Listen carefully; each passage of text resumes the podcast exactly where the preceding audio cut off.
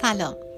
محشید هستم. اپیزود دوازدهم از کتاب صبح جادویی اثر حال الرود رو براتون می‌خونم.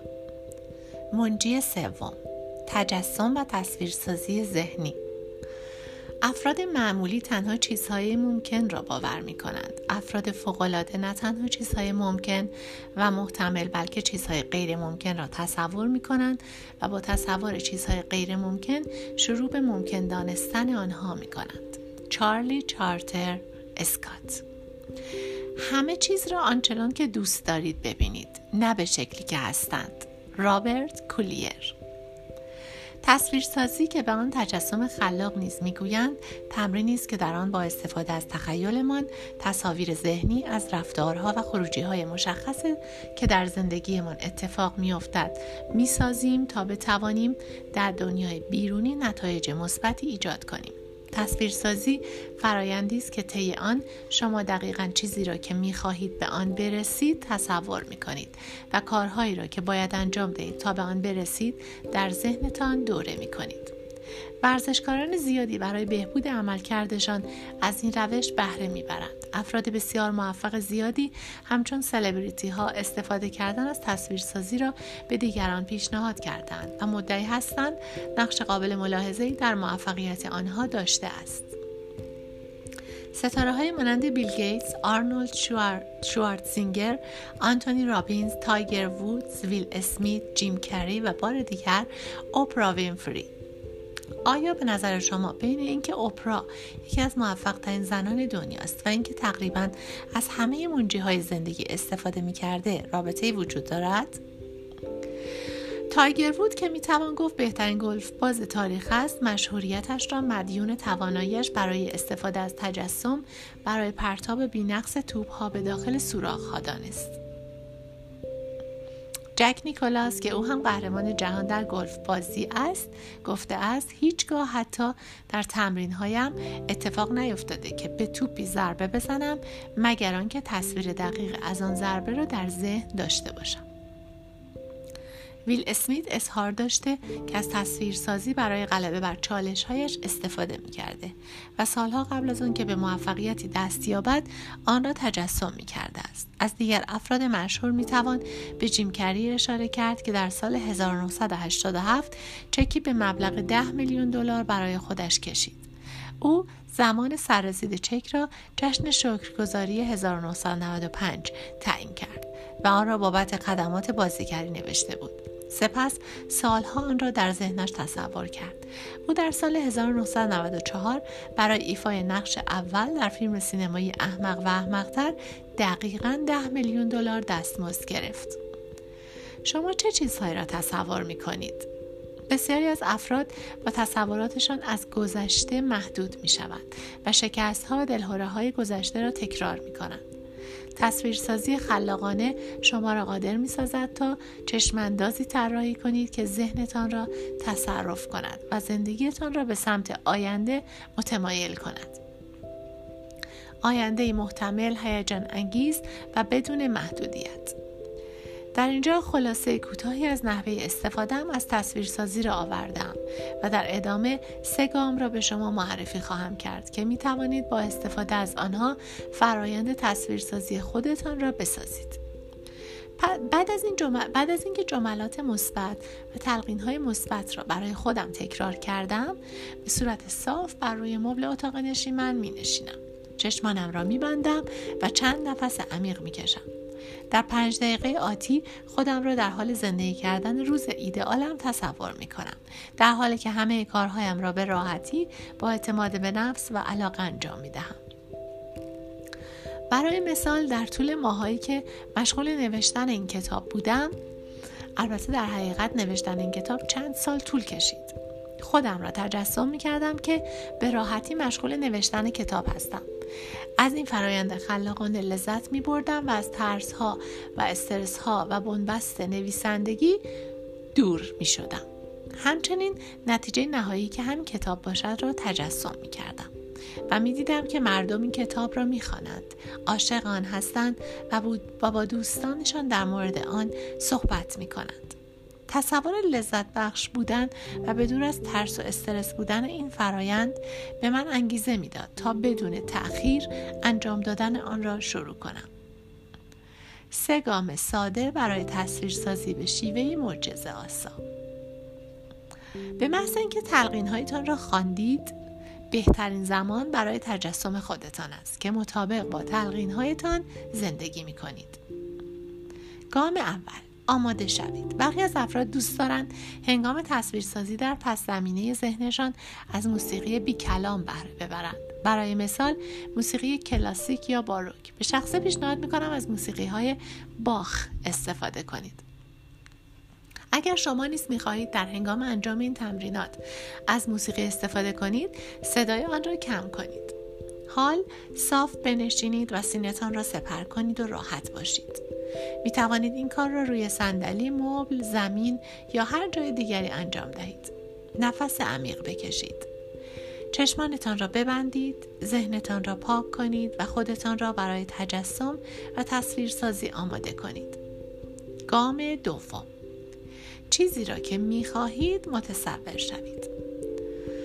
بسیاری از مردم با تجسم موفقیت احساس راحتی نمی کنند و حتی از موفقیت می ترسند.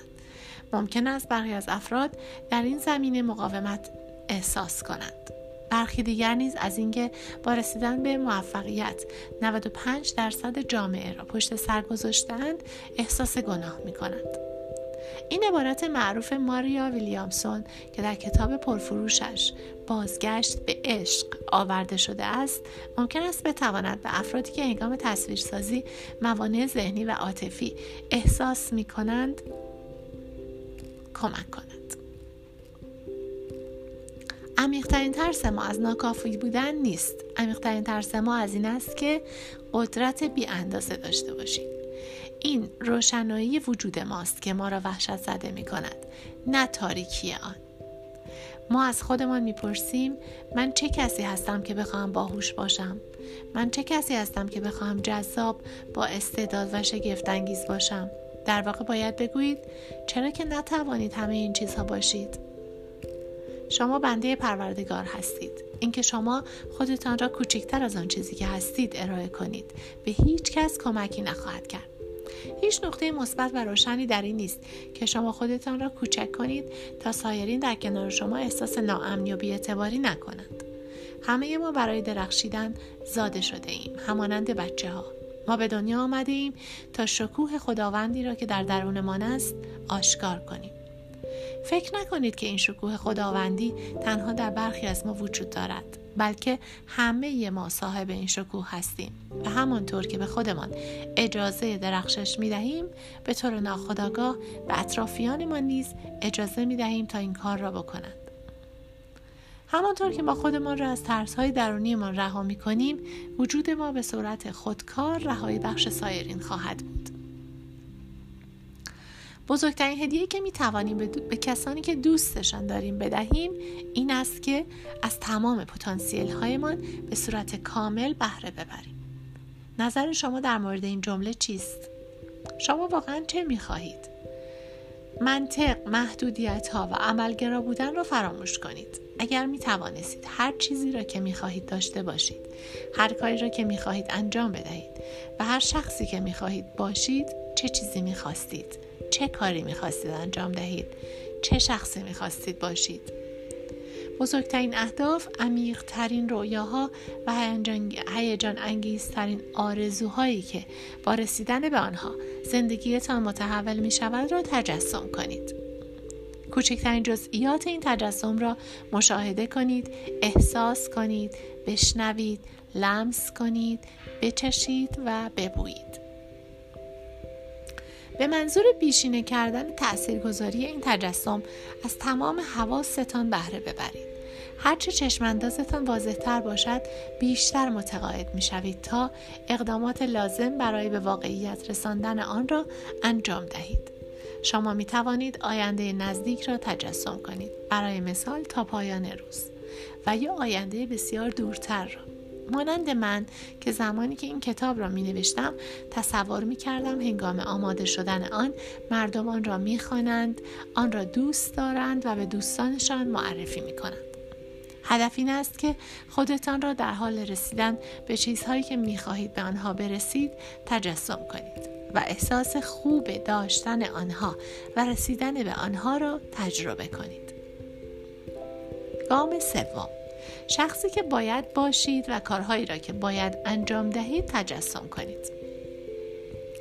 پس از اینکه تصویر ذهنی شفافی از چیزی که می‌خواهید در ذهنتان ساختید زندگی کردن در راستای شخصی را که باید باشید تا به آن چشماندازها برسید تصور کنید خودتان را در حال انجام فعالیت مثبتی که باید هر روز انجام دهید ببینید تمرین کردن، مطالعه کردن، کار کردن، نوشتن، تماس گرفتن، ایمیل فرستادن و غیره مطمئن شوید که خودتان رو در حال لذت بردن از این فرایند تصور می کنید. خودتان رو تصور کنید در حالی که لبخند زنان بر روی می دوید و از نظم و انضباط شخصی که برای خود ایجاد کرده اید حس غرور دارید. تجسم کنید در حالی که با اطمینان و به صورت پیوسته تماس های کاریتان را برقرار می کنید گزارش هایتان را آماده می کنید یا پروژه ای را انجام می دهید که مدت هاست آن را دنبال نکرده اید. تصور کنید که همکاران، مشتریان، خانواده، دوستان و همسرتان به رفتار مثبت و چشمانداز مطلوب شما عکس عمل نشان می‌دهند. مطالب پایانی در مورد تجسم علاوه بر خواندن تلقین های مثبتتان در هر روز صبح انجام دادن روزانه این فرایند ساده تجسم سرعت برنامه ریزی زمیر ناخودآگاه شما و آماده کردن آن برای موفقیت را افزایش می دهد. شما زندگی در راستای چشمانداز ایدئالتان را آغاز می کنید و آن را به واقعیت تبدیل می کنید. برخی کارشناسان بر این باورند که تجسم اهداف و رویاها آنها را به سمت زندگیتان جذب می کند. چه شما به قانون جذب باور داشته باشید چه باور نداشته باشید تجسم و تصویرسازی برای شما کاربردهای واقعی دارند وقتی شما چیزی را که می‌خواهید تجسم می‌کنید احساساتی را تجربه می‌کنید که روحیتان را بالا می‌برد و شما را به سمت چشماندازتان میکشاند هرچه تجسم شما واضحتر و شفافتر باشد احتمال دستیابی شما به اهدافتان بیشتر می شود. با تجسم روزانه شما می توانید افکار و احساساتتان را با یکدیگر همراستا کنید با این کار حفظ انگیزه که برای اجرای اقدامات مورد نیازتان لازم دارید آسانتر می شود تصویرسازی می تواند در قلبه شما بر عادات محدود کننده مثل به تاخیر انداختن کارها یا انجام اقدامات لازم برای رسیدن به اهدافتان به شما کمک های شایانی کند. پیشنهاد می‌کنم در ابتدا با پنج دقیقه تجسم روزانه کار را شروع کنید. اگرچه در فصل بعدی به شما آموزش خواهم داد که چگونه تنها با روزی یک دقیقه تجسم از فواید قدرتمند آن بهره مند شوید. ساخت تابلوی آرزوها یا ویژن بورد. تابلو آرزوها در واقع تابلو اعلاناتی ساده است که شما عکس از چیزهایی را که می خواهید داشته باشید شخصی را که می خواهید به آن تبدیل شوید کارهایی را که می خواهید انجام دهید و محلی را که دوست دارید. در آن زندگی کنید و خیلی چیزهای دیگه بر روی آن قرار می دهید این تابلو باعث می شود بتوانید با تمرکز بیشتری اهدافتان را تجسم کنید. ساختن تابلوی آرزوها کار سرگرم کننده است که شما می توانید به تنهایی یا به همراه یک دوست، عزیز و حتی فرزندتان این کار را انجام دهید. این تابلو شامل تصاویر ملموسی است که در هنگام تجسم می توانید برای تمرکز بهتر از آنها بهره ببرید.